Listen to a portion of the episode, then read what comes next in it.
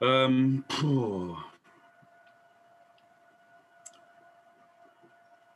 I haven't actually lost connection here. I'm just in deep thought. Um, yeah, yeah, yeah. uh, Flybe also went bust in 2020. rest in Um, peace. Yeah. yeah, God bless him.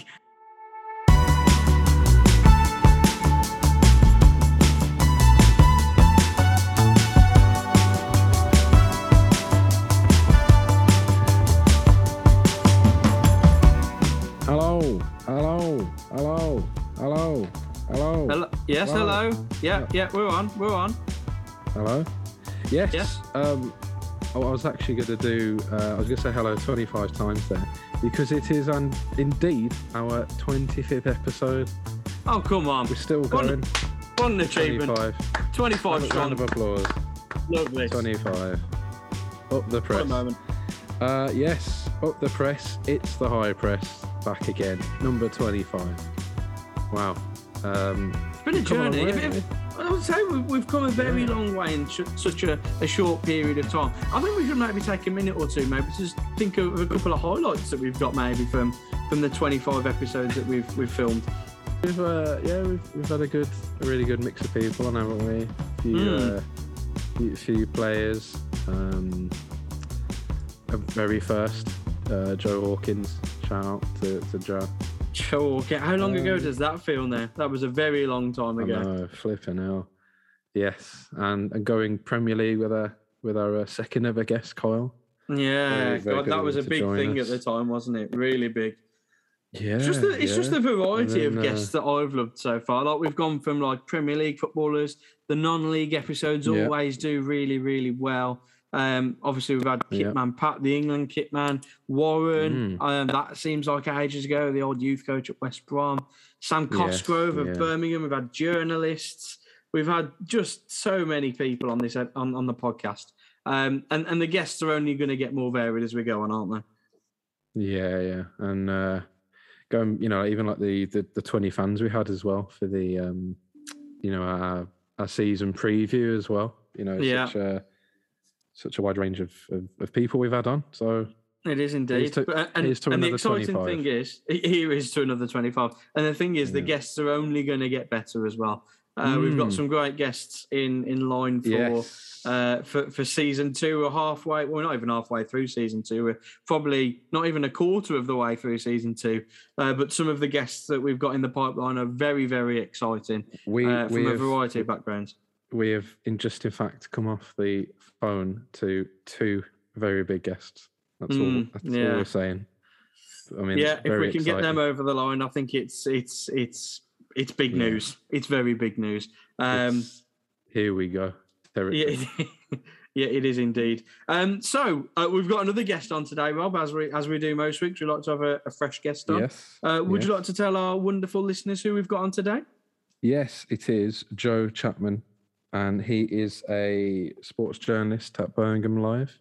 He cover uh. West Brom as well, doesn't he? He does indeed. He covers Um, West Brom as his, as his being a West role. Absolutely. Mm. Yeah, yeah. Um, I mean, yeah, this was this was another another really good one, if if I say so myself. Um, yeah. I mean, how many times can you mention Tshabalala in an in an episode? Find out. Uh, uh, but yeah, I mean, he, he's also covered a number of roles as well. He, he had had some coaching experience, um, writing up match reports for a few clubs around the country. Um, he did some work at Sky Sports as well. Mm. Um, yeah, I mean, he, he's done a lot. I mean, Cal, what do you what did you take from the, the interview? There's a lot on that. I mean, we like I said to you in the episode, we do love a journalism special. I think journalism is such a, Mm. um, particularly in today's in today's game, it's such a, a big and important role. And um, Yeah. obviously, we had Luke on previously, Luke Hatfield from the Express and Star. His role obviously slightly different to what Joe does, um, but very, very, very good to get the insight of what of what Joe does. Um, really, as, as with every guest we have on, we say, but we don't just say it, but we do genuinely mean it.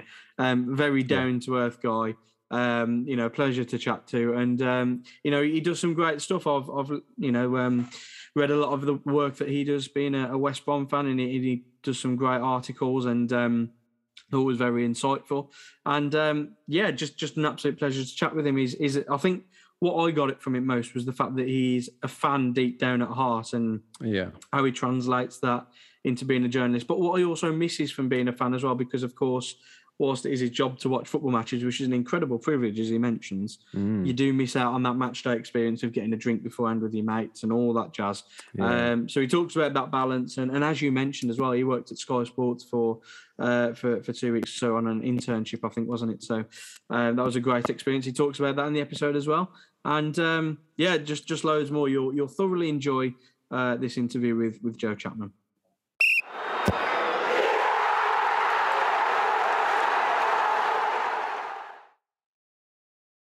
Brilliant, uh, Joe. Welcome to the High Press Podcast. How you doing, mate? Yeah, very well. Thank you guys having, for having me on.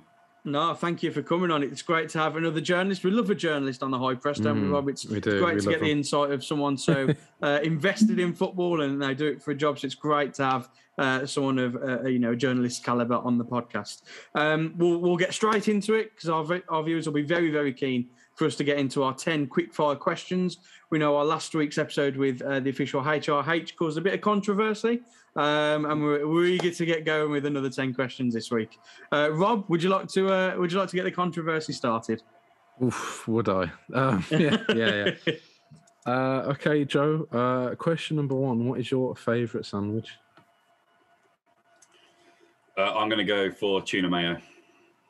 Ooh. Solid shout. Yeah, Okay. it's a solid shout, isn't it? I'm I'm going to have an extension onto that question for the first time in the high press. What is your favourite meal deal? Ooh. Um, it would be something Sainsbury's related, only really Okay. because Sainsbury's is the where I live in Droitwich. Sainsbury's is the place to go really uh, on the main Okay. road. Before I certainly before um well during the pandemic when we had uh, to do trips to to football stadiums without hot food that was on offer, we had to uh, yes. Make a Make few do. runs and make a few food runs to the uh, the petrol stations before we set off. So, uh, yeah, I would say anything tuna mayo, sweet corn related in terms of a sandwich or a wrap or a baguette or something. Um, I do like Doritos.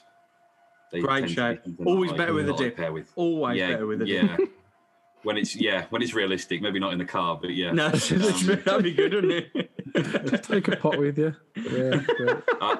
and I really like Irn-Bru as well. So, I would, Iron uh, wow. that would be I would I would match those up. I think. What a combo. that is a great combo. I love that. Yeah.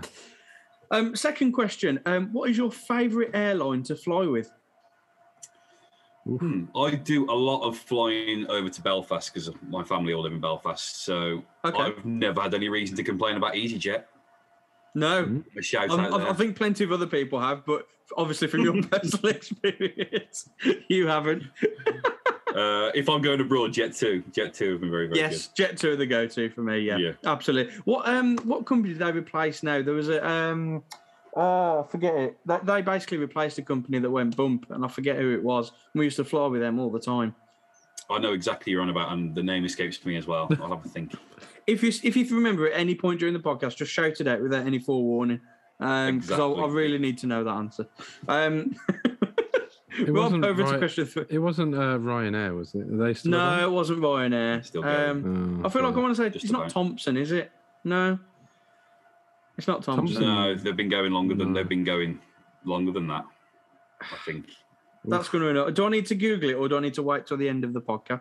I Do think you I'll want to wait. Google it? I'll. Well, you can Google it, and I'll, I'll carry on with the next. Go, you go ahead with about three, and I'll have a quick Google because that's Alright. going to irritate me otherwise. This is very professional. This is. I don't know if you. It uh, very, it really is. We are the it definition is, isn't it? It's quite yeah. good. Yeah. Uh, right. So, do you subscribe to the theory that a cup of tea cools you down? Do you think that is?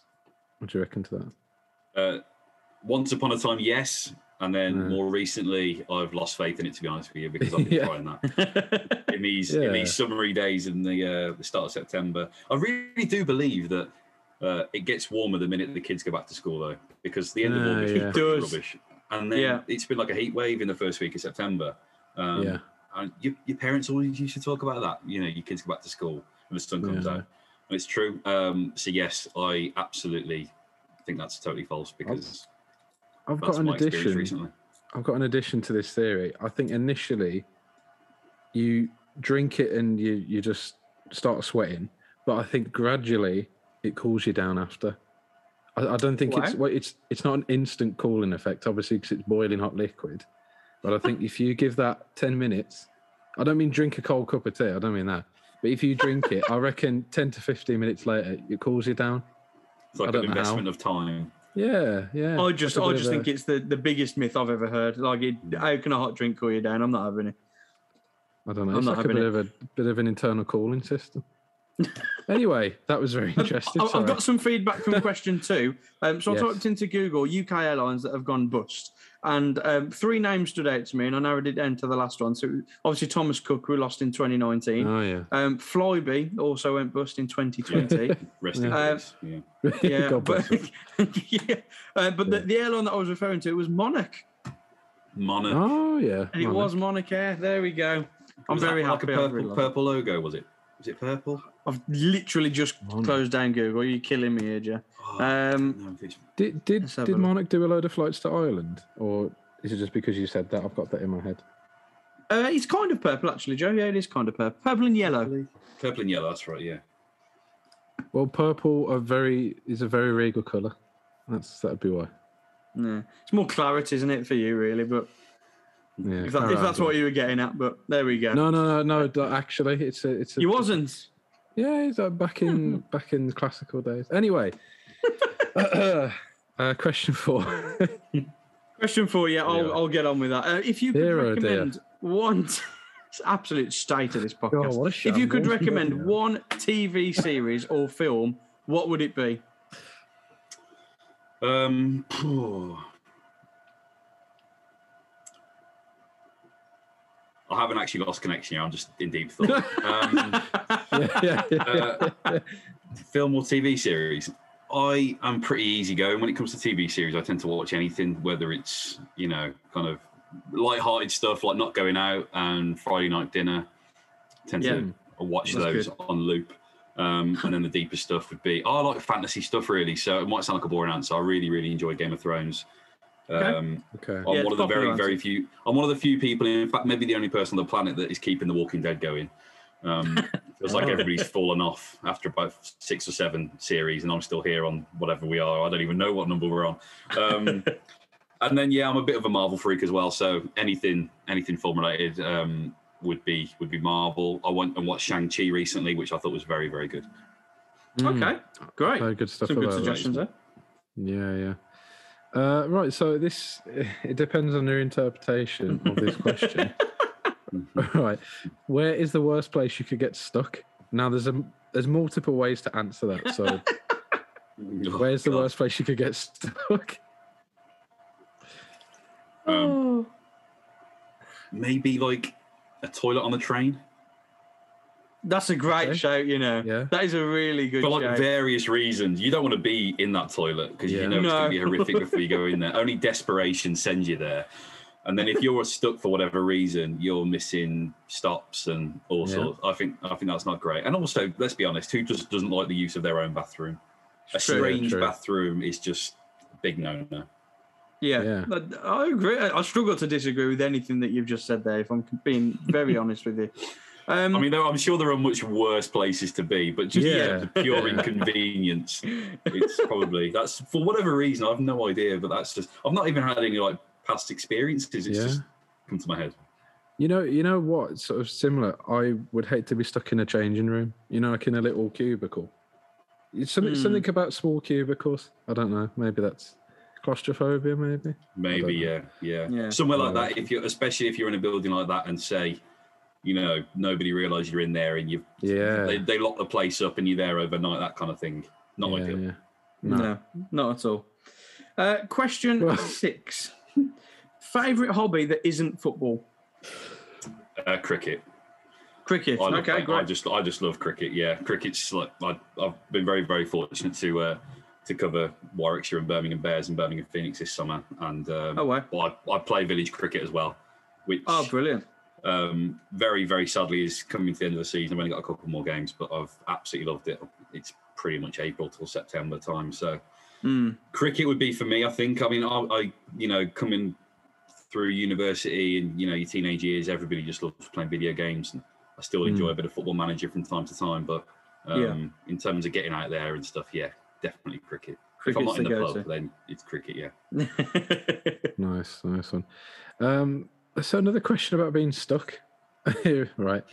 um, so if you're stranded on a desert island, what two items, um, well, is, are taking with you or hoping that you get washed up with? Or, I don't know. If you had the choice, what two items would you take on an island, basically? Well, I mean, I'm guessing that you're not going to be living very long. So, you know, Ooh. even if you had like food, you're not going to be sustaining yourself for an infinite period. If you're stuck there until you die, you may as well enjoy it. Mm. Um, Okay. I'd be looking for like a crate of lager of some kind. Yeah, yeah. Okay. Um, Only Yeah. sorrows. yeah, and maybe Margot Robbie. That's probably, you know what I mean? Just like, just go for those. okay. Wow. I, I love I the like variation of answers that we get to this question. We get some that are really like desperate on survival. What essentials do we need? And then we get Mr. Yeah. Chapman over it. Oh yeah, just gonna live it out as long as I can. I It- I'll die, I'll die, might- really. You might only be a couple of days, but you know. Wow. What an amazing few days that would be. It's a Piss- great piss- perspective to have. Pissed out your head with Margot Robbie. Why not?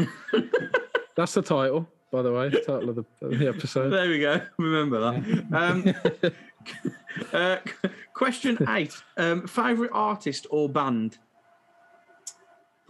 Uh, the Killers. I Right. absolutely, love, Yeah. I absolutely love the Killers. Yeah, properly. Um, The Killers are good. I'll, I'll give you that.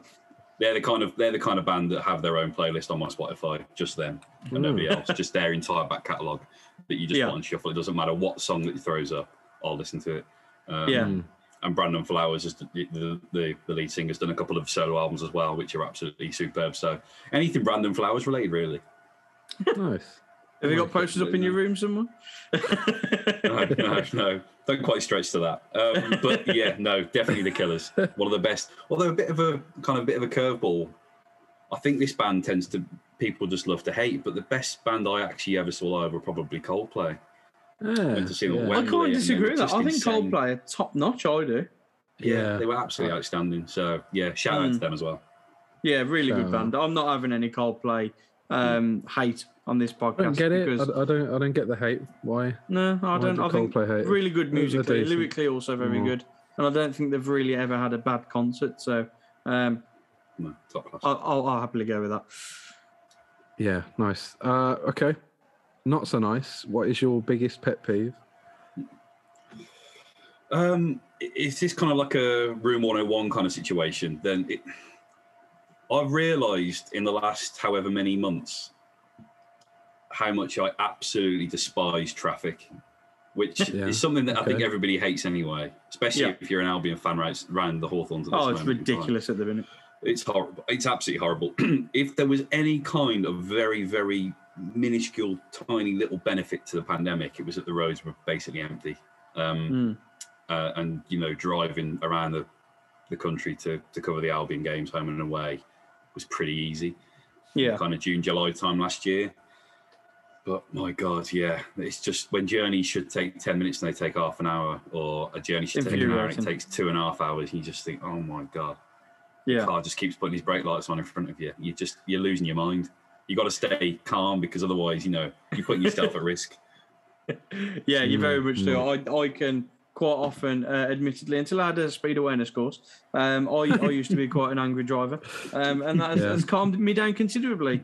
Um, considering they've taken uh, around about ninety-five pound from me and three hours of my time that I'll never get back. So yeah, Yeah, imagine how much you Price some of price of rehabilitation, isn't it? it really is. Mm. What sort of traffic do they have at, uh, around West Brom? Is, is it cars yet, or they're still on horse and cart? I knew that question was coming. That was like kind of um, Claret and Blue aim, doesn't it? Uh, Uh, it was. It was. It's been horrible. I don't even know why it's so bad at the moment. To be honest, the start of They've just season, introduced I've- a new um, a, a new traffic um, a speed bump. Uh, Shut up. Um, basically, just introduced a new traffic management system, which basically means people can't get out of the stadium for half an hour, which is ludicrous. But Yeah, it, it wasn't helped by a, uh, a stray car on the on the M6 or the slip road, of the M5 uh, on okay, Saturday, which meant that half the fans weren't in the ground by Hmm. with, with half an hour before the kickoff. So just an absolute disaster when things like that happen. That's one of the bad things about being right next to the motorway. There's a lot of Yeah. good things about having a stadium next to the motorway, but that is not a good one. Away fans seem to love it, don't they? Obviously, because you just jump straight off when you're there. But there Yeah. we go. And the vine. Um, Yeah, the vine, very true. um, and the and the last question um, is a question that in our previous series, if you listen to that, you'll know that we asked the question Pepsi or Coke, and we was delighted to um, find out that Coke was the overwhelming winner, and, and, and rightly so. Um, and we've moved on to a new controversial question for this series, and if you've been listening, you'll you'll know what this is. Uh, and John, I'm going to ask you this, and I, I want you to ask answer it with as much passion and as much honesty and integrity that you can possibly answer it with. What colour cap is your milk? Green. Oi, It's, the it's the right way to go. It's the right way to go, isn't it? Now, I, green. I, I explained to every guest that I'm a yellow top fan. So, have you ever heard of a, a, a milk brand called Bob? I've heard of it. Yeah. Yeah. So I think Mm, it's it's skimmed milk that tastes like semi-skimmed or vice, something like that. But I can't have milk unless it's that. Um, It's like the old Hovis 50-50, isn't it? That. yes, yes, they would be on the same shelf next to each other if they was on the same aisle, without a shadow of a doubt. Um, red milk is obviously a big no-go. I think we can all No. agree with that, can't we? It's compared to water in our last episode, which is Yeah. again I can't disagree with. Um, but yeah, And that's absolutely good for for the record. a- absolutely for the record, Pepsi. So yeah. Yes. Really? Yes, come on. Yeah. Pepsi. Oh, dear. First one. it's Yeah. probably the first one, wasn't it, Sorry. for Pepsi? I thought we left this in season like one, going but I can't. Everybody was Coke. I was Pepsi all along. There was one other Un- Pepsi person, I under think, the wasn't radar. there? And then, and then someone, someone, yeah, someone went rogue and said So it was Orangina. Sam. It was Sam Cosgrove said Orangina. Yeah, it was, it was, wasn't it? Mm. Um, blimey. Anyway, enough Wow. of Pepsi, Coke, milk, and bread. Let's move on to uh, the high press quiz. Now, um, we've got four colours here. It's the same every week. We've got Oh, four colours. I'm going to ask our guest Joe to choose a colour between red, blue, yellow, and green. And the colour that Joe uh, chooses will uh, determine the category of questions that both Joe and Rob will answer. So, Joe, what question, uh, sorry, what colour, rather, would you like to choose? Uh, I'm going to go for green. Green, great choice. Always, but you are a West Brom fan, aren't you, Joe? I am. Yeah. So I, I'm always worried when we have West Brom um, affiliated people on this podcast that they go with blue, and it means that we've absolutely um, rinsed the blue category of general knowledge on here. Um, but I'm pleased to say that we've chosen World Stage, uh, which is based Oh, off the. Euros and the World Cup. It's a tough category. um, so we're go- we're going to go with it. So Joe, we're going to give you your five questions first, and then we'll head over to Rob. What we're also going to do as well um, is obviously there was a certain person who's meant to be on this podcast with us today, uh, a Mr. Joe Massey of the Express and Star, but he's bailed on us. Um, but we'll forgive him because we've rebooked with him, so we'll have him on uh, hopefully next week uh, or certainly sometime in the future. Um, but we're going to compare your scores, Joe. So the two Joes are going to go up against each other just on different episodes. So a lot Yeah. at stake here. Hmm. So, first For the question, Joe. journo title. isn't it? Mm, for the Joe title, We could throw Luke Lo- Hatfield into it as bragging well, but- rights. Yeah. Yeah, we could Yeah, throw we'll Luke into to- it, but I'll have We'll to think about Luke's it. score. Mm. Anyway, your first question, Joe. Um, which nation won all three of their group games without conceding a goal in the 2018 FIFA World Cup? Uh, it wasn't Iran, was it? I, I'm going to have to ask if that's your final answer or not. Oh God, does that mean no? Um, It was it was because you asked me a question in return rather than a definitive answer. I didn't want to take that oh, away okay, from you okay, okay. I've just bought myself a few more seconds. Uh, Belgium. Incorrect. It's Uruguay. Oh, Really? Wow. Uruguay. Uh, question two. Um, what was the final score in the 1998 FIFA World Cup final between France and Brazil? It was three 0 to France. Correct. On the board. Love to see it. Question three. Which country has played in the most FIFA World Cup finals with eight appearances? Oh, it's a bit of a stab in the dark. Uh, I'm going to go Italy. Incorrect. Germany. Won four and lost four. Um, fourth question. Oh, I know. Even I know the answer to this one. Right. What was the name of the infamous 2010 FIFA World Cup official ball? Oh God. It went everywhere. I bought one. I had a Oh, shot yeah. on goal that I thought yeah, was yeah. flying in, Uh, it's probably four neighbours away now. I don't know where it is. I've never seen it since. And that was in 2010. That was in 2010. Still My, going. overri- my overriding memory of that tournament is just the word Vuvuzela, and it's Yeah. definitely not related to the ball. Um, and Shabalaba for South Africa. Shabalaba. Oh my god. Yeah. Yeah. Uh, was it something like the Jubilani? I'm, I'm going to give you that. It's the Well, Jabulani. yeah. I'll give you that. I'll give you that. Yeah. Yeah, that's the one. What a great ball. If I could buy that on the shelf again, I certainly would. um, right, and your last question for three out of five, which would be a, a you know great score, I think. Um, How many goals has Zinedine Zidane scored in FIFA World Cup final matches? Uh, I'm going to go three. Correct. So he scored two versus Brazil in 1998, and then the one versus Italy in 2006. before he lost his head. Yeah, Before right. he lost his, completely lost his head, almost quite literally. Um, three out of five. You happy with that, Joe? points on the board. I think Massey's got to go and get a result somewhere else. So What's Massey's Yeah. football knowledge like in comparison to yours? If you were, if you're brave enough to say, he's a big football manager person, so yeah, oh yeah, massive. he would know. He his loves stuff. Jason McCarthy, doesn't he? That right back at Wycombe. He's got an absolute obsession His, with his him. lower league knowledge is very good from his Walsall Okay. and Shrewsbury days. Uh, he's an Ipswich fan as well, so Yeah, Mm, but okay. um, yeah, I think he, I think he'd be, and he's he's got a few years on me as well, so Hmm. that probably helps his cause a little bit. But um, three out of Yeah, is not three. an easy score to get. I've got to go and ask him to get four out of five to beat me. So you know, I'll, I'll take that. I've put points on the board. He's got to uh, he's got to go and make up the uh, the games in hand. Exactly. And the thing is, it's the look of the draw as well. And I know Rob doesn't like that term because Rob feels a little bit hard done by Yeah, him yeah, this week's with the questions. Uh, but it is the look of the draw. No one knows what's coming. Yeah, yeah. Um, so we'll, we'll see what's coming up ahead for, for this one. So, Rob, you ready for your first question? you know what? I can't remember the last time I actually won this. So Neither can I. So let's carry No. on, shall we? let's go it. Um, question one: Who was the first player to score in a hat trick, uh, score a hat trick in a FIFA World Cup final? you see what I mean? See what sort of questions that I, I already? think that's. I, I think. I think that's a reasonable question. Uh, First player to score a hat trick in a FIFA World Cup final. Pele. Pele.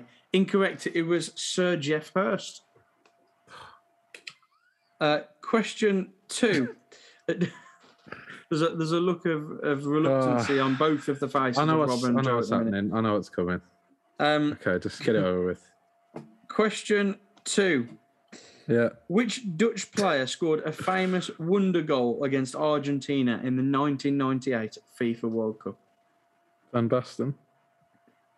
Incorrect. It's Dennis Bergkamp. Camp. Uh, okay.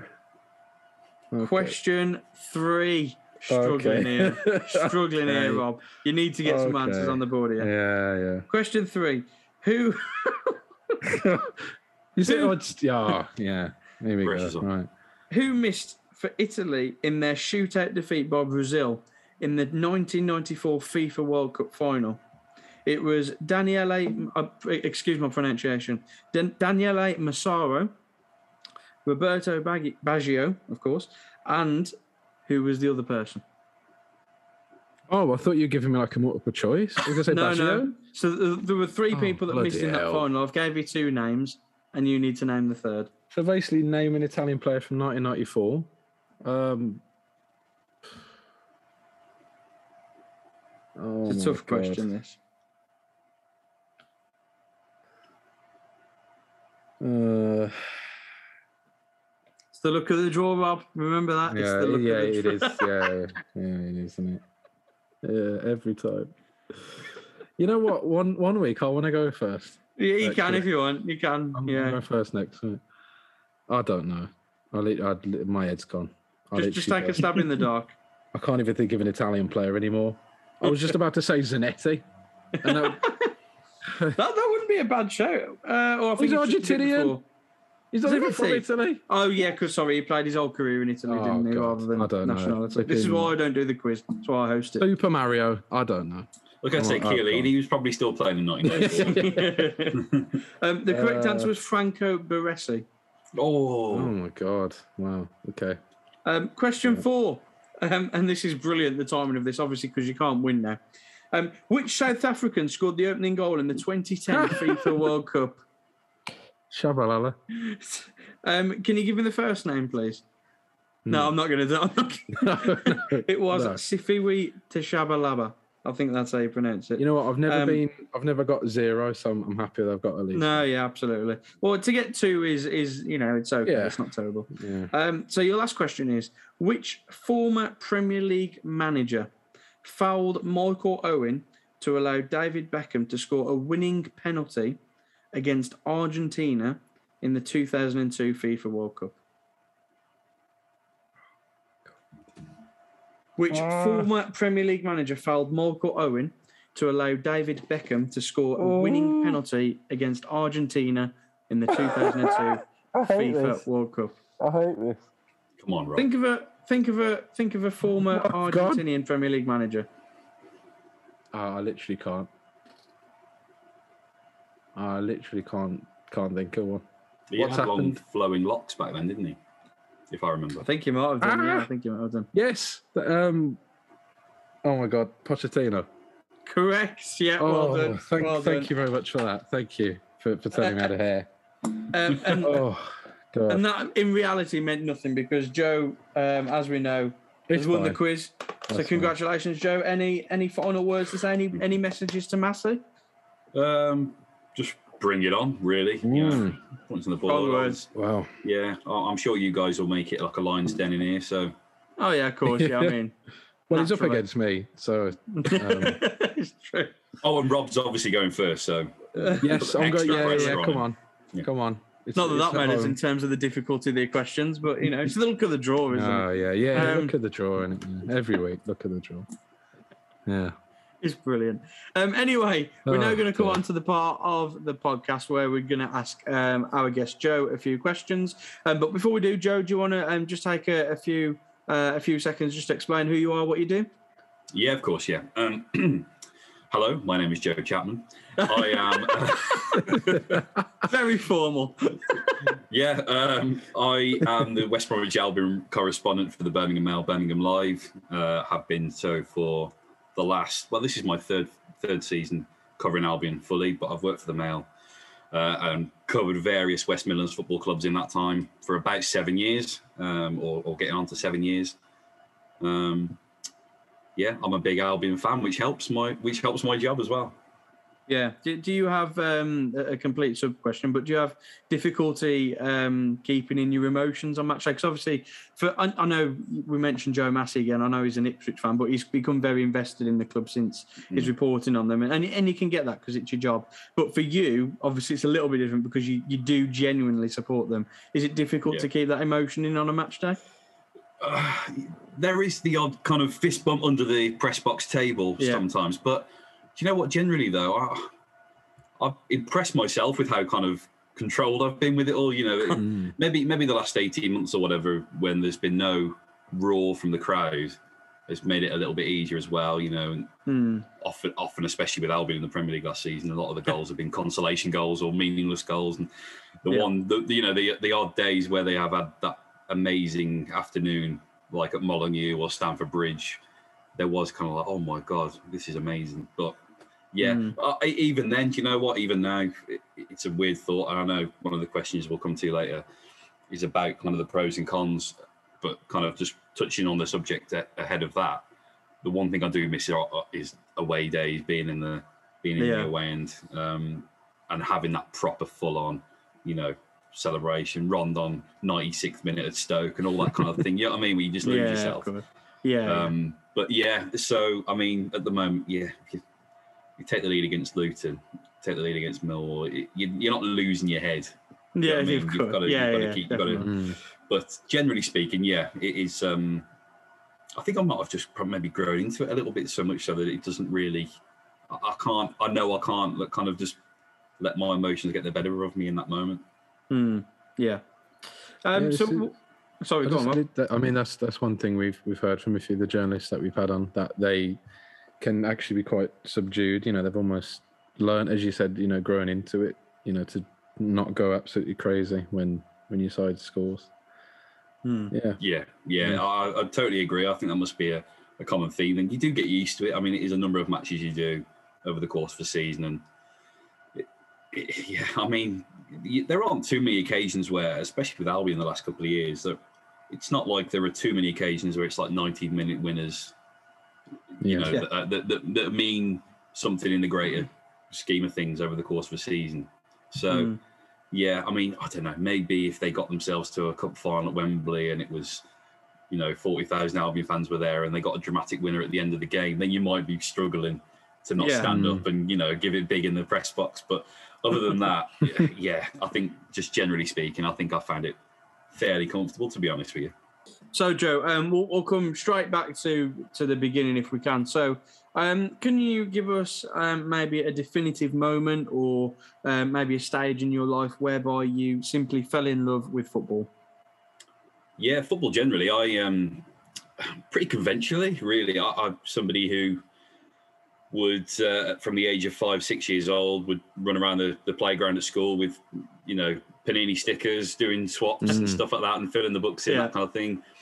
Was a bit of a glory hunter initially. I, my my dad um, eventually saw the error of his ways, but he bought me a Man United top and indulged me when I was a kid, and Oh, I got a trip to Old Trafford and really enjoyed it. It was kind of, you know, trebles. Yeah, it was just, it was like the kids these days of wear Man City and Chelsea tops. It was that kind of thing. Um, and it was all about Beckham and Giggs, etc. But yeah, Mm. uh, a trip down to the Hawthorns soon sorted me out. And um, first game I went to see, I just, I, the minute I saw Lee Hughes' hat trick against Gillingham, I knew that I had to leave Beckham and Giggs behind and um, and go and support Gary Megson's Albion. So, in fact, it was probably just slightly before Gary Megson. But yeah, um, from the age of five, six, it was just the thing to do, wasn't it? You know, you kick the ball around at school. You you look forward to watching Match of the Day when you recorded it on your VHS because you were in bed by the time it came on.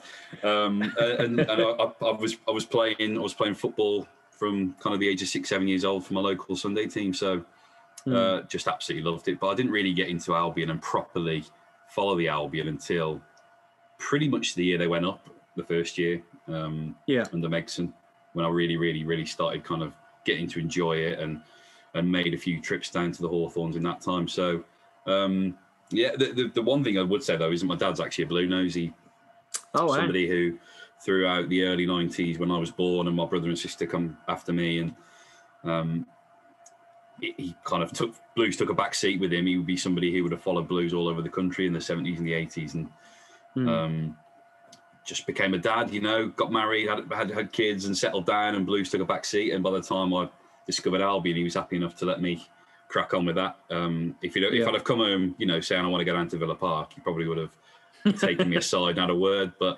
um, with Albion, it was like, okay, do you know what? Blues and Albion, there's never any bad blood there. They're a good family club. I can send Yeah. him there. That's fine. My brother Yeah. did exactly the same, but he um, he got my sister. So my sister and my dad have got blue season tickets. So yeah, um, we're quite a divided family, but in that respect. But um, I just knew I- when I was going to go and watch the first Albion game, I knew that I, that would be my team. Mm. Hmm, okay. Uh, shame for you. Uh, so sorry, sorry about that. Um, so at what point did you know then you wanted to get into journalism uh, in in sport and football? Uh, when I knew I wasn't good enough to play, is the huge answer I give. Um, I knew I was Right absolutely answer. atrocious footballer. Um, do you know what? Going back to school, it was always kind of. I, I loved English. I loved English, and, and all my mates were kind of math, science, and Hmm. I was always words over numbers. I'd always write an essay before I kind of sat and did a- Yeah, yeah.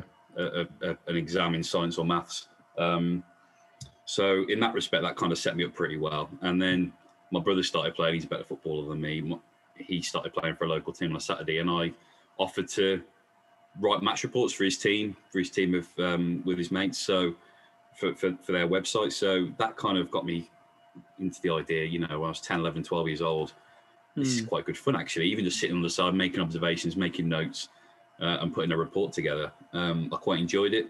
My cousin's about 10, 15 years older than me. He was from Belfast, and I went over and visited him and shadowed him for a couple of days at the Irish News um, when I was younger, when I was about 15, 16, and just got an idea of what it was like to work in that environment and really, really enjoyed it. And I knew then that I was going to be, um, that's what I wanted to do. And that kind of shaped my education then because of course when you're 14 15 you make your choices you decide Yeah. what you want to do in terms of subjects and things like that.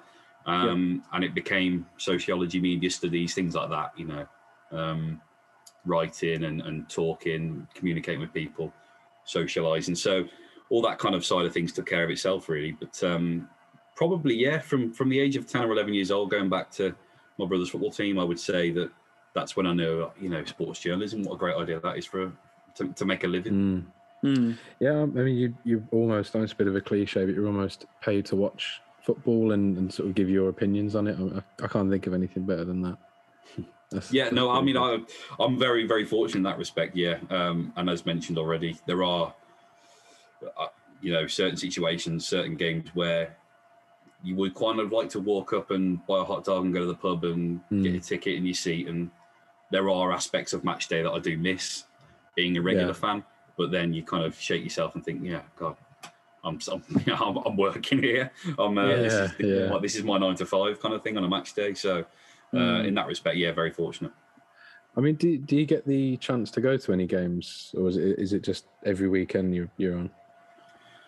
Do you know what? I don't think I've been to a game as a fan since I started covering the Albion, which sounds quite sad, Okay. really. But I did a lot, you know, through my uni days, and even when I was working for the Mail for the first four or five years, where I'd work Sundays, um, and I'd always have tickets and you know going around the country with Albion on the Saturday. Um, Yeah. working Sunday morning meant I wasn't quite as heavy on the booze as some of my mates, but um, you know, y- you still really enjoyed it. So even right up to kind of, I mean, I'm thinking, you know, that awful day, Cal will know when Albion got beat at Huddersfield um, Oh, just before That Pulis is sacked. simply that is the worst day of my life because not only was the football absolutely trash. I think we got down to ten men as well. Or no, they, I think they was was it us ten men? or No, they, they- no, you're right. You're right. They did. They did. They They, gave us a 10 men. sniff, and we still Yeah. couldn't take it. and we still played three older midfielders. And then it, it took an absolute joke to get in the stadium because they've got two turnstiles for the away end. Um, it was missed the first ten minutes, thankfully, because I didn't want to watch any more of that. It was just absolutely woeful, wasn't it? It was awful. was.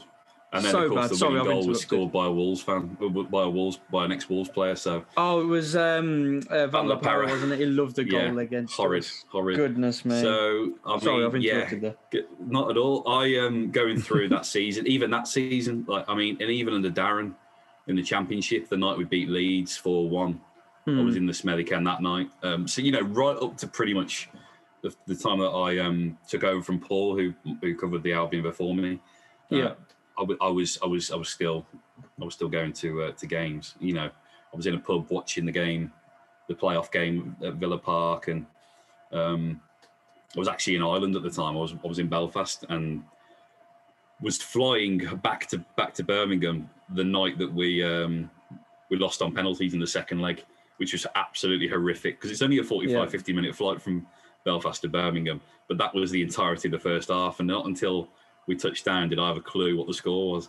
yeah, oh, absolutely God. horrible. That'd have been torture. So yeah, I literally because I live in Droitwich, so I had to do all the nonsense, not the nonsense, but you know what I mean. You have to do all the kind of stuff you have to go through at the airport. Then you get yourself to New Street, then get yourself to the train, the taxi home from the train station. And as the taxi pulled up on my drive, um, who was it? Was it who scored the winning penalty for Villa? Was it, Or was it a wasn't case of Tammy, Albion was Albion it? missing a Tammy, penalty? Tammy Abraham. Tammy? scored the last Abraham Abraham scored the winner as he pulled up my drive, uh, um, and the taxi driver looked at me and was like, "Oh, it's a bit crap, isn't it?" I was like, "Yeah." yeah, I've got to go and unpack my suitcase like after my holiday, um, and then that was it. Yeah, that that was that was it. From from there on, it was um, you know very lucky, very very lucky to uh, to cover the season with Slaven, and um, yeah, last year for a variety of reasons was rubbish, wasn't it? But um, it it started quite interestingly again this season. Yeah, very much so. Yeah, yeah, uh, yeah. So going back to to your career, um, t- towards the start, uh, you had two uh, internships uh, towards the start of your career. Uh, I know one of them was at Sky Sports. Um, so talk to us a little bit about how how that went and your experiences there, and anything you learned learned from that. Yeah, that was a real eye opener. I did two weeks up there. Um, I actually commuted from Stoke. I was in, I was at uni at Staffs. I commuted from Stoke to Leeds every day because at the time I wasn't driving. So uh, you just kind of bit it on the, you just bit the bullet and just went, you know, I'm going to have to pay my, my train fares for two weeks off my own back and that kind of thing. And um, Mm. it was it was work experience in the sense that you know it was voluntary, it was on you to be there, and but equally it, it was so it was so valuable the time I was there. Um, in a big city like Leeds and really nice modern office and sense that when it came to sport, you could tell that they were. It, it's a huge operation, isn't it? Sky Sports, big one of the biggest companies in this country when it comes Mm. to sport and, and, and football particularly. Um, and it was basically how they overran the the website, the Sky Sports website, and all their other um, kind of spin-offs like Team Talk and Football 365 and that, that kind of thing. Um, and that they would they would host podcasts there and things like that, so that you would get the odd, you know, celebrity or or, or sportsman in into the office. It was really really good. Um, it was the same time going back a little few years. I did a couple of weeks there. It was the same time that Albion drew five five with, with Man United Mm. around that time. So um, I did make one trip down to the Hawthorns in between my trips to Leeds. Uh, and then, yeah, that was a really, really valuable experience. They were brilliant, the lads at Sky. Um, wouldn't have a bad word to say about them. Hmm. Yeah, because it's obviously such a, a, a big organisation, isn't it? Did Did you Yeah. feel that? Obviously, you mentioned like the big offices, and you obviously know as you're walking in that Sky is a, is a massive organisation, probably even bigger now than it was when you walked in. Mm. Did Did you feel a sense? I know it's only voluntary, and you're probably given, you know, certain things to do that wouldn't, you know, that wouldn't give to a volunteer with all due respect. But did you feel Yeah. a sense of pressure as you walked in that you're like, wow, like this is this is big. It was like, uh, yeah, you kind of walk through the doors and you think to yourself, okay, could I imagine doing this myself on a permanent basis? And I had that actually a little bit the first day I worked through the Birmingham Mail and went, this isn't work experience anymore. This is actually me, my job. This is my Hmm. my now permanent nine to five. So there's a little bit of that in, in terms of it being a little bit, you know, maybe daunting um, when you're walking through the doors. You're going through reception, you get the lift up, and you're in this office, and there's you know 150 people all at that, all at computers looking up at you to see who's come through the main doors. Yeah. Um, but yeah, no, again, it was really, really valuable. And yeah, there are occasions where you're asked to go and make tea and coffee and stuff. But at that point, you're kind of like, well, yeah, I'll do whatever I need to, to be honest yeah. because yeah. um, you don't know what's coming around the corner, you don't know what's ahead of you, so you make an impression any way you can. Yeah, absolutely. Um, so moving away from your your time at Sky, um, so obviously we, we did a little little bit of research, and we, we noticed that you was a coaching assistant for for nine years, um, which is obviously a, a great length of time. So. Um, Talk to us about coaching. Do do you enjoy that? You know, have you ever been tempted to jump back into it? Yeah, I did that. I mean, I, it was under Paul Tait, uh, the ex Blues player, who Okay. has um, Midland soccer coaching is his is his you know coaching school. A lot, a lot of ex players have that nowadays, don't they? I know Lee Hendrie's done Hmm. something, and um, one or two other guys have got their own their own kind of setups, uh, and it worked really well. I was actually one of the lads who would go along and play uh, on a Monday night under him, and just you Hmm. know it was like a course that would, would cover basically the school the school term uh, on a Monday night was something you look forward to. Um, lots of drills and lots of matches and that kind of thing, really enjoyable. And one day I was about 14, 15. He said, Do you fancy like helping out with the younger age groups? And I said, Yeah, of course, yeah. Um, and it began with kind of, you know, can you collect the bibs, can the balls and the, uh, you know, that kind of thing, the cones. Um, Hmm. can you put the goals up? Can you drop them down? The big sambas. Uh, and yeah, but it was then it became very much like, okay, this lad's obviously you know willing to work, and it would end up that I would do kind of referee at summer camps where, that would last a week or two, and it was just money in my pocket at that time as well. I was 16, 17 years old. I was not even at uni yet, so Hmm. it was good. It was enjoyable. Uh, you kind of learn on the spot, and and Paul Paul's terrific. Uh, you know, in, in, in giving me that opportunity. In terms of going back into it, not really. I, I've got to be honest. I'm happy enough doing what I'm doing in the industry I'm in now. I think Yeah, I've got a lot of admiration for coaches, um, especially when you're working with young young people as well and kids. It's a lot of patience required a lot of the time. You got you know you got, you got to have a really really good temperament. Um, so I think yeah, football manager would probably be the extent of my coaching, really even now. that's tough Uh, enough. It is yeah exactly, God, isn't it? Yeah, yeah. So um, yeah, a lot of admiration as I say, uh, but not for me. I don't think. Yeah. Um, and, and later on in, in your career, and I completely didn't know this about you until until I looked it up, but you actually worked for um, West Brom for, for a period of time, operating the, the, the Yeah. fan cam material. Um, talk to us about that and how did that opportunity come about? Because that's that's not something that we've seen in football up until. And correct me if I'm wrong, but over the last sort of ten years, that's started to be something. Obviously, as social media's grew.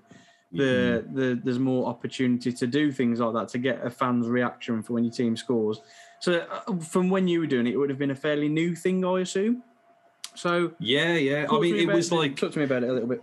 It, it was yeah i mean it's obviously not going to be quite arsenal fan tv because i was working for the club so it was not going to be just you know slate in the club. Um, in that respect it was going to be it, was straightforward stuff. It was it was vox pops before the game. Um, and you know you go around me and another chap would go around he'd have the camera have the microphone and you just stop fans outside the Brummie Road or outside the the east stand Mm. around by where the bomber statue is and just ask fans for their predictions, their general thoughts on on Albion at that time. And I did that Yeah. from 2013, and I did it probably for about two or three years. Uh, got the got the opportunity to do it while I was at uni because my uh, my uni lecturer um, had contacts with Albion, and they were always looking out for people that they could kind of look, you know, give opportunities to just on a part time Mm. basis. So the opportunity came up, and my lecturer knew I was a big Albion fan, so I was lucky enough in that respect that I could sort myself out with that. Um, and yeah, again, it was really, really good uh, opportunity. It kind of just opened the door a little bit. It, it made me realise that I really did want to do this as a job. Um, and and also on top of that, it was great in terms of contacts as well because they would let me up in the press room before the Yeah. game where I could sit and watch the game Mm. as well. So there, I'm, Yeah. you know, I'm being introduced to people like Henry Winter and things like that when I'm, you know, 18, 19, I'm a uni kid.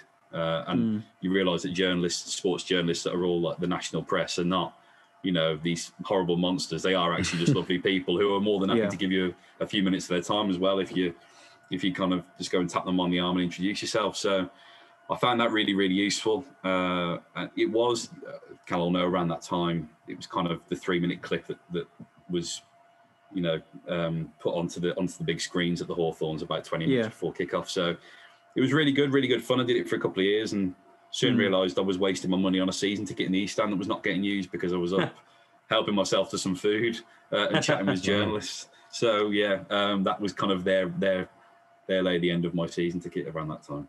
Did, did that weten your appetite a little bit in terms of speaking to these journalists and seeing what they were doing a little bit to think, hang on, there could be something that I enjoy here. Obviously, you, you, you explained previously that was something that you wanted to get into anyway. But then meeting these people who are doing this for a job as it is, and quite big names, as you mentioned, like Henry Winter, surely that Mm. makes you go, I want in here. Yeah, yeah, absolutely, and, and it led to my job as well. Um, you know, there was still more work to be done, but it, I was introduced to Matt Kendrick, who ended up being my my editor at the Birmingham Mail, uh, through one of the lads at West Brom, who said basically, look out for a job at the Mail that might be coming up soon. So it Yeah. would be a case of just pestering Matt every time I saw him for the course of a couple of months, saying, you know, is there any Yeah. any news on that front? Uh, and yeah, sure enough, an interview came about a, a few months later. But that was exactly that. It was all about just seizing opportunity that was that was afforded to you at that point, really, and and um, and kind of and cashing in because it was it was great. It was really really good opportunity. Um, and learn a, learn you know a fair amount about just the workings of a match day in that small amount of time as well. Yeah. No, I can imagine absolutely. And and and you mentioned obviously the Birmingham Mail there. We'll move on to, to, to that now if we can. And um, you obviously moved then. I think you've been there for what is nearly seven years now. Um, you know, covering as you mentioned, you know, the big Midlands teams like obviously mainly West Brom as, as the biggest Midlands team, of course, but also course. covering the likes of Villa and, and Wolves in that time as well. Yeah. The also Cool. runs I like to call them. Mm, okay. um, talk, talk to us about. Um, I, I know we've had. Um, I mentioned we had Luke Hatfield on before, and it was great to Mm. talk to Luke to give his side of it. And I know he's got a slightly different role from, from yourself. But talk to us what your role looks like, um, maybe from a week that he maybe includes a home match day. Just talk to us what about you know your your role looks like at the Birmingham Mail. Uh, it's a little bit different nowadays. I mean, I haven't been in my office for about 17 months, so Mm. um, that's been a that's been a a, a real. uh, It's been a, tr- a tough one to be honest with you because I really enjoy that that that kind of face to face. So when I'm out, Yeah. when I am on a match day, or as I've been saying about the cricket in this earlier this summer, being able to go along and and even just interacting with people face to face. And it hasn't been Zoom calls or Google Hangouts. It's been face to face chats. You just talk about anything at all. Um, that that's something I've really really missed, and that would be the kind of thing I would do. You know, on a Monday we would have a multimedia day, which would include doing podcasts and videos and you know Facebook Mm. lives and that kind of thing. Um, and then the week, you know, the week we've got this week, for example, the week I, that we're talking about, we've got a game on a Tuesday night and a game on a Saturday. Yeah. I mean, you know, you'll have press conferences for both. You'll have general pre-match stuff, uh, and then you know your post-match on the day after as well. And then if you've got two games in a week, then you'll have a day off in the in the week, which tends to be like the Thursday. And when the, Mm. by the time you come back on the Friday, You're prepping for the next game. Yeah. prepping for the next game. Yeah. So of Mm. course, it things have died down a little bit at the moment because of um, the transfer window closing, and it tends to be the most hectic time of year. August and January are just absolutely mad in Yeah. terms of you know the transfer links that come up on a daily basis. Um, and you've got to try your best to offer a bit of clarity in those respects, and Mm. um, and, and, and that's obviously on top of all the other football that goes on, especially at the start of January, Christmas time. It's just absolutely haywire with all the uh, the scheduling and stuff. So, yeah, between all that, it, it's um, you keep yourself busy enough. I feel like today it's been a lot of um, stuff on. uh, We're pretty comprehensive. We we try to be as compreh- comprehensive as we can at the mail. So you kind of do like your stuff from the back end of last week and following on from the Albion game that's just happened, and then today it'll be as much to do with you know what Wayne Rooney's been saying um, Mm. about Albion as well, and trying to cover and what the Derby fans have been saying about it, and what their kind of their view and their their predictions for the game to come. Um, Yeah. and you're kind of balancing it out. So yeah, I mean, at the time of recording this, I've not actually logged off yet, so it's kind of like you know, it's a long it's a long day. Um, Sure. but yeah, but of course, it's it's a very rewarding job as well. Mm. Uh, how do you find all the you said like the multimedia things? Um, you know, the podcasts, the videos, because obviously when when you were younger, journalism still was you know maybe just the newspaper and possibly the starting you know starting of um, websites things like that. So how do you find sort of the evolving nature of journalism in in that sense uh, with, with technology and things like that? There are days when I'll be I'll have been sat in the office maybe in the last three or four years where you're with kind of more senior colleagues who would reminisce about days when they do a story at 9 a.m. and be in the pub by 11 and you do think to yourself oh Mm. god I've missed a generation here definitely um, you know that kind of old school reporter um, so yeah in that respect it is it's far more hectic and you only have to speak to some of the guys that have been in this industry for 20 30 years to know that it is so quickly changing uh, and still evolving even now. So, uh, I mean, yeah, it, it's something that uh, even at university, you were very, very clear on what you wanted to do. I was always going to be written journalism. It was always something I wanted to do, papers, Yeah. websites, whatever. Uh, it was always something I wanted to do. I've got great admiration for one or two of my, you know, one or two of my Albion colleagues, people like Rock Gurney at, at BBC WM, who have got Mm. amazing um, ability to to do live commentary. I mean, I think that's something that is absolutely incredible. Um, Yeah. I went to uni with Jez Mulholland, who's the Albion uh, Mm. radio guy. Uh, Yeah, yeah. And again, you know, he's absolutely exceptional at what he does. I couldn't do that. I'm more than happy to, you know, write and, and tweet during the course of a game, and then Sure. you know, you, you kind of um, you have to deal with the the transcriptions and everything else that goes on the Mm. back of it. But uh, that was something something I was never really keen on doing. Was going to be TV or radio. Not really. Um, yeah. but yeah, you have to. You just you have to be um, adaptable nowadays. You have to be able to go and do Facebook lives and, and videos and stuff, even if you're not overly keen on the idea initially, and, and then you Mm. do eventually grow into it a little bit as well. I think. Yeah. Yeah, um, I mean, we were going we were going to talk about this anyway, but um, yeah, about social media and things. Like you just said, you, you you're still logged on on there. Do you ever try and give yourself a bit of time away from from social media and and from from work as well? Because now it's so easy to, you know, just think, oh, I'll just try and do a bit more. You know, especially at the moment when it's work from home. You know, you you, you can't get away from it, and it's like I said, you know, very easy to keep working. So do you do you try and stop stop yourself, give yourself a break from from it all? Well, I think just to add on that as well, quickly before you answer as well, Joe, that obviously Twitter is such a, a big part in that, in yeah. the sense of you can get news like that these days. People want news like that. So if something was to break about Albion in the next ten minutes, there's even though you might not be working at that point, you almost feel a responsibility to go. I need to get on that now. And it, it wasn't and like it's that almost before, was like it? um 24 7 as well because i mean obviously the, Mm. the internet's always on twitter's 24 7 so yeah. yeah No, it's it's an interesting point you make about being always on because you're at home, and I, I definitely I felt that is that, that contradict myself a little bit earlier. I was talking about traffic and how how much I hated traffic. I do miss commuting actually. I do miss that kind of get up and go in the morning. Um, Yeah, you, yeah. you find it almost too easy to kind of roll out of bed and then you know you're switching your laptop on in the study or whatever. Um, but yeah, I mean, we we we are a, we are a desk who tend to be on from six a.m. till you know nearly midnight.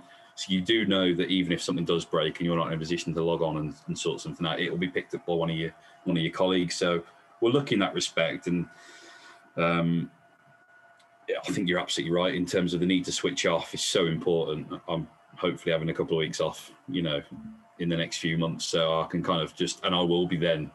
It'll be a case of when I'll be on the telly, I'll be able to kind of enjoy it with a beer. Um, Yeah. and not worry too much about it. And if I do venture onto Twitter, just for a bit of an interest of what the WBA hashtag says, then I will do. and I don't feel the need to kind of like, you know, spark into life in, in a work sense. Um, Yeah. Because, yeah, it is. You're absolutely right. I think you need to kind of differentiate, don't you? And football is Mm. great and it's a great industry to work in. And lucky in that respect, certainly. But it shouldn't then totally just dominate, I don't think. Yeah. yeah yeah hundred percent. differentiate. Um, yeah, I mean Luke uh, Luke Hatfield even he said you know about the commu- uh, the commute as well.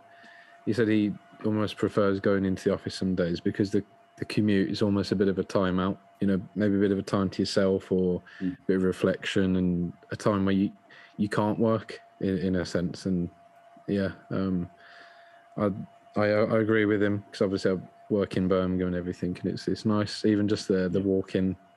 Yeah, just Mm. good- yeah, I would as well. clear your I'd agree with that. Yeah, stick a podcast on in your car or whatever as you're Mm. battling Yeah, down yeah. the Hagley Road. You know that that that yeah, that is something I do miss. I got to say. Yeah. Um, so moving on to uh, another question, if we can, and um, it- it's a bit of a, a new question we've thrown in. Actually, is that um, obviously you're, you know, in your role, you'll interview people, mainly, you know, people from West Brom, the manager, players, etc., etc. Obviously, you probably haven't been interviewed many times before. What's that feeling like of being interviewed rather than being the interviewee as such? Yeah, prepping for questions is nice. I got to be honest. I, I, I, Mm. I appreciated you sending, you know, a- an idea of what the question was going to be like. Um, yeah, I've been very flattered to have people men- message me saying, "Will you come onto our podcast as a guest, uh, uh, including this one?" And um, in that respect, it is quite a nice, refreshing change. But I do, I do en- enjoy interviewing. I think that's one of the nice things I can I'm able to do, whether it be football or certainly in cricket as well, where I've been trying my hand at something a bit different. I do Mm. enjoy kind of listening to people and, and you know being able to Yeah, ask direct questions and, and get stories and and and I in, in you know what their their week their week's been like or um, you know their thoughts in a managerial sense maybe they're just their thoughts after a game or um, how they viewed it how they saw different things because they're professionals they're the guys that are you know in the middle of it all so to kind of get an Yeah. idea of what it's all like from from their perspective on the touchline or on the pitch or wherever um, so I really do enjoy the interview process uh, as, as an interviewer but yeah it's a refreshing change Yeah. Well, A well, well, break. maybe, uh, yeah, maybe at the end we could give you some time if you want to ask us anything, because I'll uh, turn, turn it around that way. yeah. Um, Would you have to tea so, um, what what sort of uh, what sort of milk do you have? Um, dear, dear. Um, so if you could if you could give us one pro and con of being a uh, sports journalist, what would they be? Um, and like we, we mentioned before, you know, does it change the way you, you see a match now? Yeah, the pro would definitely just be the match day as a whole. It's something I still look forward to. You know, I'm still buzzing to be able to go to the Hawthorns tomorrow night and watch that game. I probably better set off now to battle the M5, but Yeah. um, I, I, you know, that's still something I absolutely love. I love being part of of that match day, um, and and you know, soaking up the atmosphere even from the press box. And you're not at the top of the Smethwick singing, but you are very much in that arena. Um, yeah. Yeah, and, and, and almost subjected to it. So I still really, really enjoy that. And you, every single journalist in the country will tell you, and it's it's becoming a cliche, but having the fans back is amazing. It is watching games behind closed doors just felt so uh, pointless, really. It- you Yeah. know, to the point where Mm. it was like watching 23s football, or and Mm. the only people that would celebrate would be you know a, a handful of coaching staff if there was a goal that went in. So to have full house back at the Hawthorns when that goal went in um, against the first goal against Luton, it was Mm. absolutely outstanding. Um, really, really Yeah. enjoying that now that they're they're all back. Um, so it's still certainly match day is without a doubt the uh, the best part of the job because that's what we're doing it for. It's still it's football. Um, my cons. I'm looking at my notes now. having no, we've actually probably pretty much covered them. Having missing out on away days is definitely something I, I do, you know, kind of regret a little bit more that I haven't done. There are days like that, you know, I'd love to have been in the away end as a Jai scored at Peterborough and that kind of thing. You know what I mean? Like, Yeah, yeah. Mm. those those kind of moments um, because I've enjoyed because I've had those moments before with Albion, um, and you you know they do live with you that you you know they're really really enjoyable days out as well. It's not even just the football, is it? You know, it's it's the no, of beers and course. the Yeah, travel and yeah. your mates, and it's brilliant. Um, yeah, definitely the fact that the the journeys are long, and not, uh, particularly in the pandemic when we couldn't share lifts with other local journos. For you know, myself and Luke and Joe and, and Steve Madeley would would would- share lifts. You know, with car share if we were going on a long journey. You knew it was Mm. only going to have to be one in four, whereas throughout the pandemic we couldn't do that. So yeah, there were a lot of long journeys um, to grind around the country and home again. Mm. Uh, and then probably another pe- pet peeve would probably be transcribing. It's just you know you can do a, an interview for twenty minutes, half an hour, and that transcribing and tapping it all out is very painstaking at the best of times. it's not my favourite part of the job by a long way. I've got to be honest. Well, yeah, um, I, I could see, I could see how that might get a bit annoying. That's what they, Um, that's the other great thing for the radio lads is that once their interview's done, they can pack up and go home. And, you know, Yeah. kind of- Yeah, yeah. Whereas yeah. we're all sitting there like like this with our earphones in. Yeah. Does like does you know when like you, Joe, and Steve are like frantically working on like a, a match report, and Luke just goes off with his camera, films a couple of people, comes Yeah. back, he's done, and he's just like sipping a drink and watching you lot sweating Yeah, he's your, one of those as backsides well. off. Yeah, I can bet, imagine. He's, he's Absolutely definitely like, yeah, he's definitely with Rob Gurney in that respect. Um, but although to be fair, he's uh, probably doing him a disservice because I know he, how hard he works in terms. No, of he's his, a um, he's a really good lad, and he's And- you know and- what. I was just going to say. the, I was going to say all the video stuff. I couldn't do. I couldn't do all the video stuff. he Yeah, yeah, I mean? So absolutely. all- you have to have a certain um a certain what's the word I'm looking for um almost passion but almost but you you almost have to it's it's it's a, a technique isn't it? It's a quality that you have to be able Of to do course, that. um and, and I admire people that do it. And I, and I was just about to say that of you know having spoken to to yourself and and Luke and obviously um listening to um, um uh, to the stuff Joe Masi does as well I know that you guys are very very personable and I think that's why people Mm, enjoy your content because I think they get to quite often see um, the person who's who's doing that content, and I think that helps with the relationship between the you who's writing or, or recording, whatever it might be, but then also the person who is enjoying that content, and there, there is that little bit of a, a connection there because you, you're getting to invest in the person as well as the the content, if that makes sense. yeah, of course, yeah, yeah, very much so. I agree. yeah. Uh, well, talking of writing articles, um, what's been your favourite article that you've written? Uh, and also, have you had a bit of a difficult article that you've written? So, in terms of maybe research or subject matter, um, what would you Um, say for that?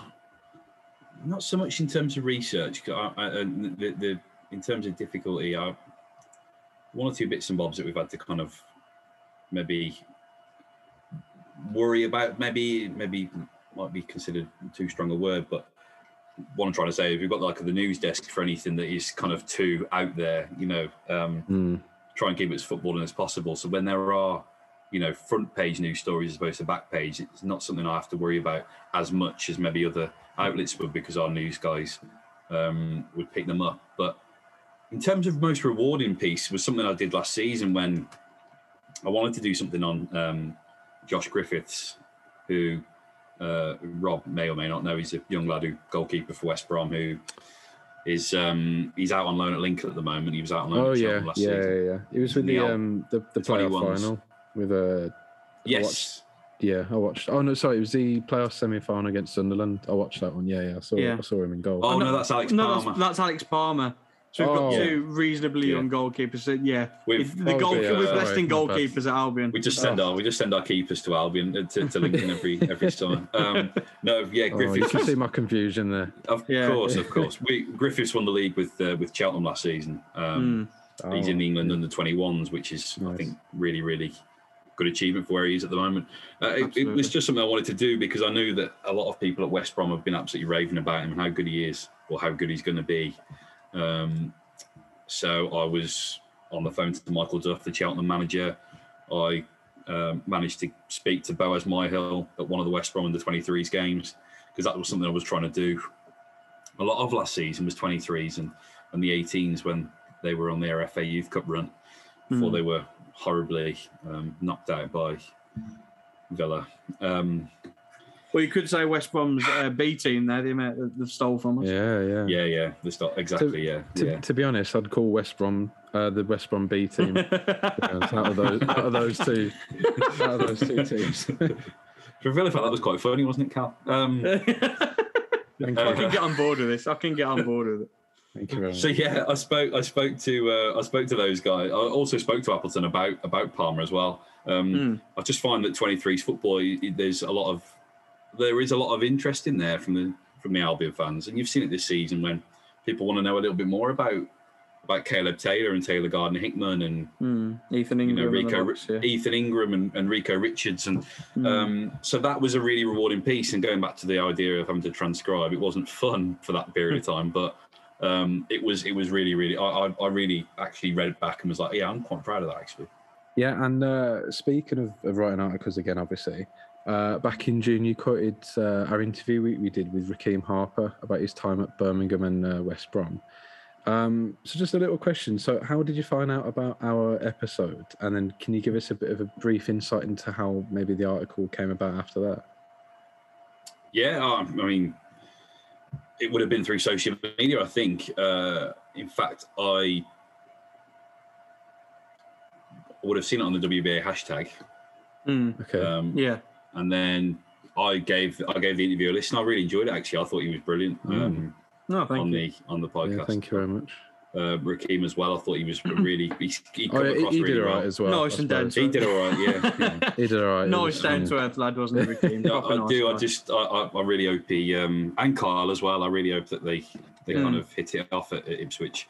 Um, so yeah, you you know, especially in the summer months, the summer window, and there's no football, and, and it, it's going to be transfer related because he's been out on loan at Blues, and Yeah. especially working for the Birmingham Mail, there was a Blues element to that as well because Blues fans were very interested Mm. to see what happened next to him. So it was Mm. kind of in, in in the club's respect respect, it was like um, it was like kind of almost two birds with one stone. So what I always try and do is I know I'll never be the first person to get to every single story with Albion. So if there is something out there, it's a case of making sure that um, you know you you you are crediting the um, the relevant sources correctly and, and prominently and and making sure that you you know you are kind of acknowledging where they've come from in the first place uh, and, Mm. and promoting where you can. So that's really really important as well when people have put you know the, the legwork into getting that that done in the first place. Um and, and on top of that as i say you know i thought Rekeem come across well. He was very insightful and, and genuine about what what lay ahead for him at the time so it was interesting it was it was something Yeah. i thought that needed to be um to be shared a- a- as far as possible Mm. Yeah, and um, just say it was almost a bit of a, a, a bit of a sort of a dream, you know, for to get our some of our content, you know, in you know a news site and a newspaper Yeah, and things like that. doubt. So I mean, that was yeah, it was. Yeah. So a obviously, bit- thank you for, for covering it because uh, yeah, No, cheers. God, it helps us a little bit out, doesn't it? So uh, thank you Yeah, uh, yeah. For, for doing that. Um, moving on to a, a couple of the last questions, if we can, Joe. So um, give us some some funny stories if you've got any as, as a journalist. Have you ever sort of made a mistake and, and you've gone flipping it like I've dropped an absolute clanger there? Is there anything that you can bring to mind? Um, wasn't Albion related actually. It was in the early days of my time on the desk. Um, Okay. wasn't that much. It wasn't that much of a clanger, but I got a bit of heat from Villa fans for it. Um, Hmm. I think they're just they're just a temperamental fan base, aren't they? I'm joking. Very much so. Um, Very much so. I have to work Do you know one. what it was? Do you know what it was? Rob will know the answer to this. Um, Oh, but Randy, what- Randy, Randy Lerner, Yeah. um, Cleveland Browns. What sport do they play? Uh, American football. Right. Okay. So I, I referred to them as being a baseball team or something. Basketball Okay, team. yeah. Um, you know the kind of the, the kind of story that probably ought to have had a second pair of eyes on it, but I just thought oh, I'm just going with this. Uh, Yeah. Quickly learn the error of my ways.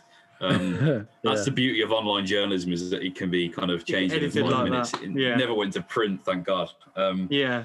yeah. Do you know what? No, uh, the yeah, there aren't too many.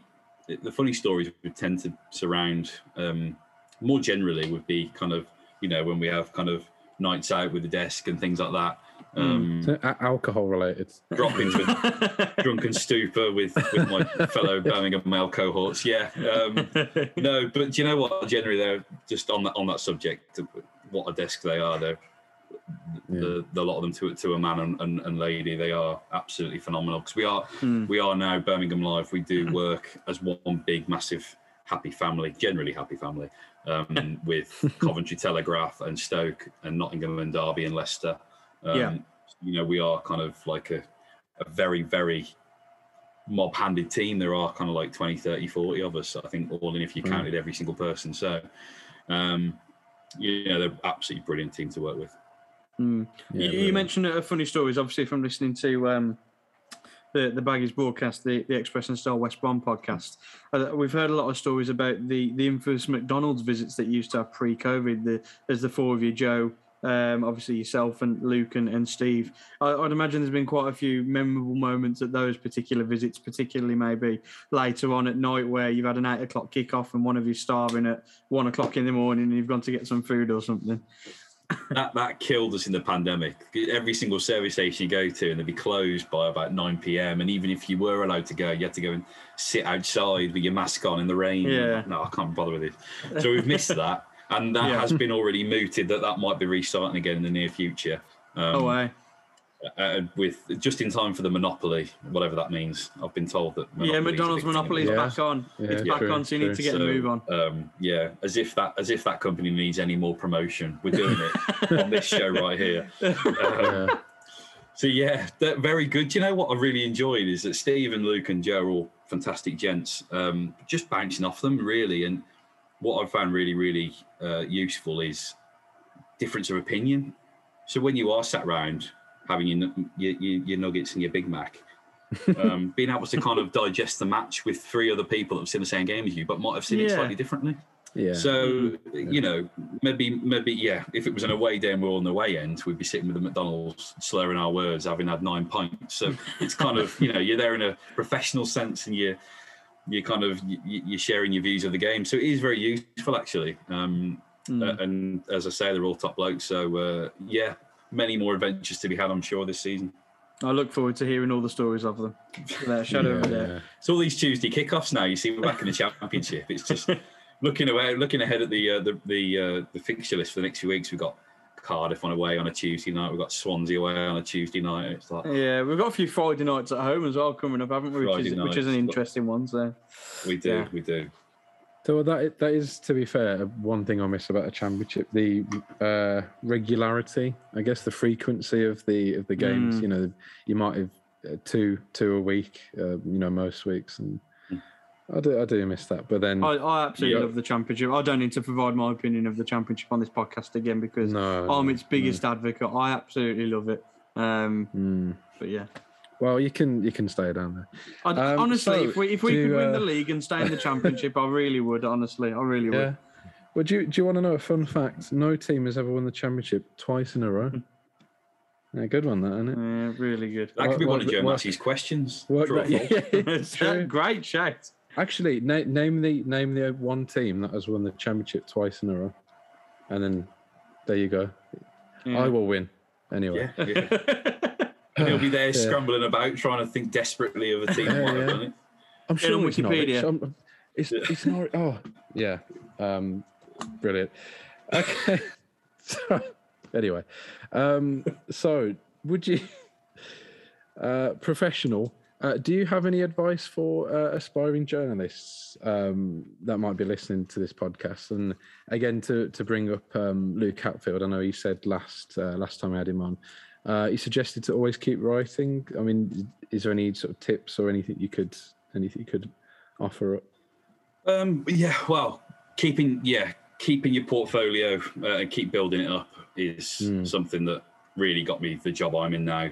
Um, all the way through university, it's quite easy to kind of do your lectures and your seminars and then do the bare minimum and then just get on the beers and then all Saturday Yeah. spending all Saturday in the pub watching Jeff Stelling and the boys. Um, and there were certain instances where that was the case with me, without doubt, because you're at university, you've got to enjoy it still Yeah, yeah, but also you've got to remember to kind of go out your way a little bit because you're not there for anybody else other than yourself. Um, Mm. It's it's all on you. It's what you want to do. Mm. So when I was at uni and just after I left uni, I was kind of I was going to Mansfield. Um, I did three games there, I think, pre-season. They were playing like Walsall, Notts County, like local games, pre-season matches for Mansfield, like League Two Mm. um, and just writing match reports for their official website. Um, and again, as I was saying earlier, at the time I wasn't driving, so it was kind of like a three-hour journey to Mansfield from Droitwich. It was 30, 40 quid train fare that they wouldn't be able to fund. It was Yeah. all on Yeah. you. It was, you know, but it's a, an investment of your time, an investment of your money that you've just got to believe will will pay dividends in the end because that was something that I was able to add to my portfolio, mm. put it in a in a wallet, stick it in front of the edge of the Birmingham Man and say, well, this is all the stuff I've done.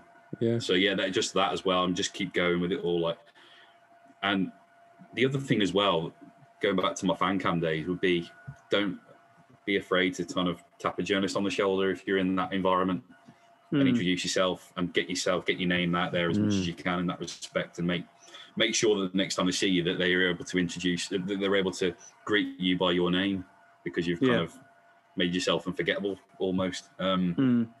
and just get your name out there as much as you can. Really, just as many bylines as you can get yourself. So you know, I did a piece for the Telegraph when I was not at the Mail, and loads of stuff for Sky Mm. Sports that I was able to kind of get published on the back of my work experience. Um, and as That's I say, it, it all went into one big. It went all into one big wallet, and and Yeah. it was kind of like, you know, this is what I've done. Uh, you know, can you please give me a chance because I've made all this effort. Um, I just need to get paid for it now. Yeah, you need someone to Yeah, trust yeah. you to do it on a on a Yeah. full time basis, don't you? It's just yeah, Yeah. e- exactly. It's all about just having the right attitude, and then the, the, that they can quite clearly see you've got the desire, um, and just to keep pushing it. Mm. yeah. I mean, uh, you know, when you when you're at Mansfield, is that something that you approached them and and said, you know, can I do this this for you? Or was that?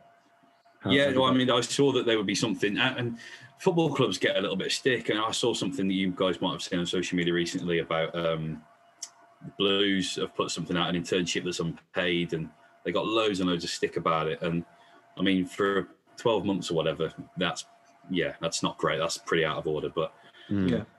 for the sake of you know like a couple of games you think okay they can't even afford my train fare because they're a club that had just been promoted from the non-league most of the guys Yeah. in the media team were, were pretty much part-time anyway um, so they Mm. were not in a position to really sign off travel expenses to a, a guy who just graduated so it, it's a case of yeah okay yeah i'll do it yeah absolutely i'll be there at one o'clock on a random saturday afternoon in july and um, watch two teams that are you know I've not really got any kind of clue. I had to do loads of research on the Man- Mansfield team before I got there because it was all kind of new to me.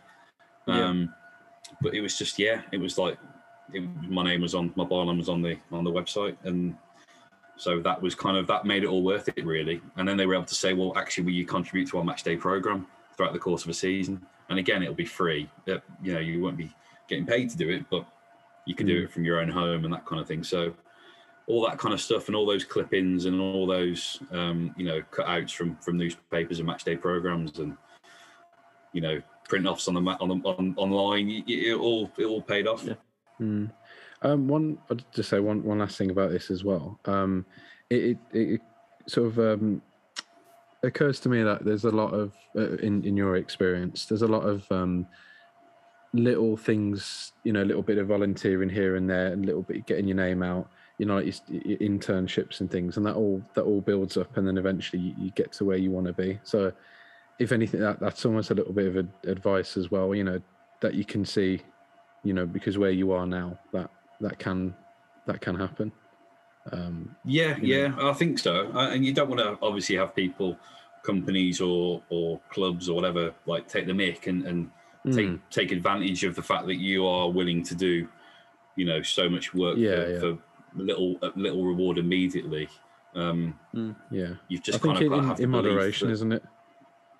Yeah, of course it is. Yeah, if not, especially at the club, you've got to look, look at the club on face value. So when I saw Mansfield, I knew they weren't going to be paying me by the hour, but then you know it depends. It depends on the football club you might be getting a chance with, or the, the size of the company, or or you know news outlet you might be getting an opportunity to do something with. So uh, you've just got to have that belief that you know it'll it'll pay off in the long term. Yeah, yeah, definitely. Mm. Great, great advice. Thanks for that, Joe. Um, and and lastly, to, to conclude this interview, thank you obviously for, for spending some of your time and coming on and, and talking to us. But um, where, if, if people want to check out some of the work that you do, uh, where can people head to? Uh, yeah, you can go on to birminghammail.co.uk. We are still birminghammail.co.uk, despite the fact that when you get there, we are Birmingham Live. Yeah. Uh, you'll find Albion's page on there. 90% of the stuff that's there will have been done by myself. Um, I'm Chapman J92 on Twitter. Great, mm. excellent. Uh, yeah, I, I, would obviously recommend you going and, and, checking out Joe's stuff. He writes some really, really good stuff. Uh, so if you are an Albion fan, uh, I would highly recommend that you go and check out some of the stuff that he's written because it is golden.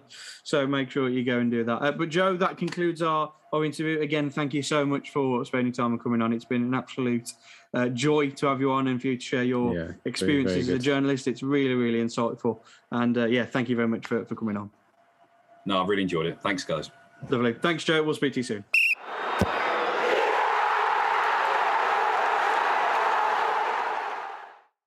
Thanks, guys, for listening to this episode of the High Press podcast. We hope you enjoyed it. Uh, we really appreciate a rating on iTunes just so that people can find us more easily.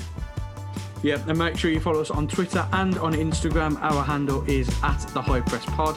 This is where we announce all of our guests, run competitions, and keep you informed with everything happening on the High Press Pod.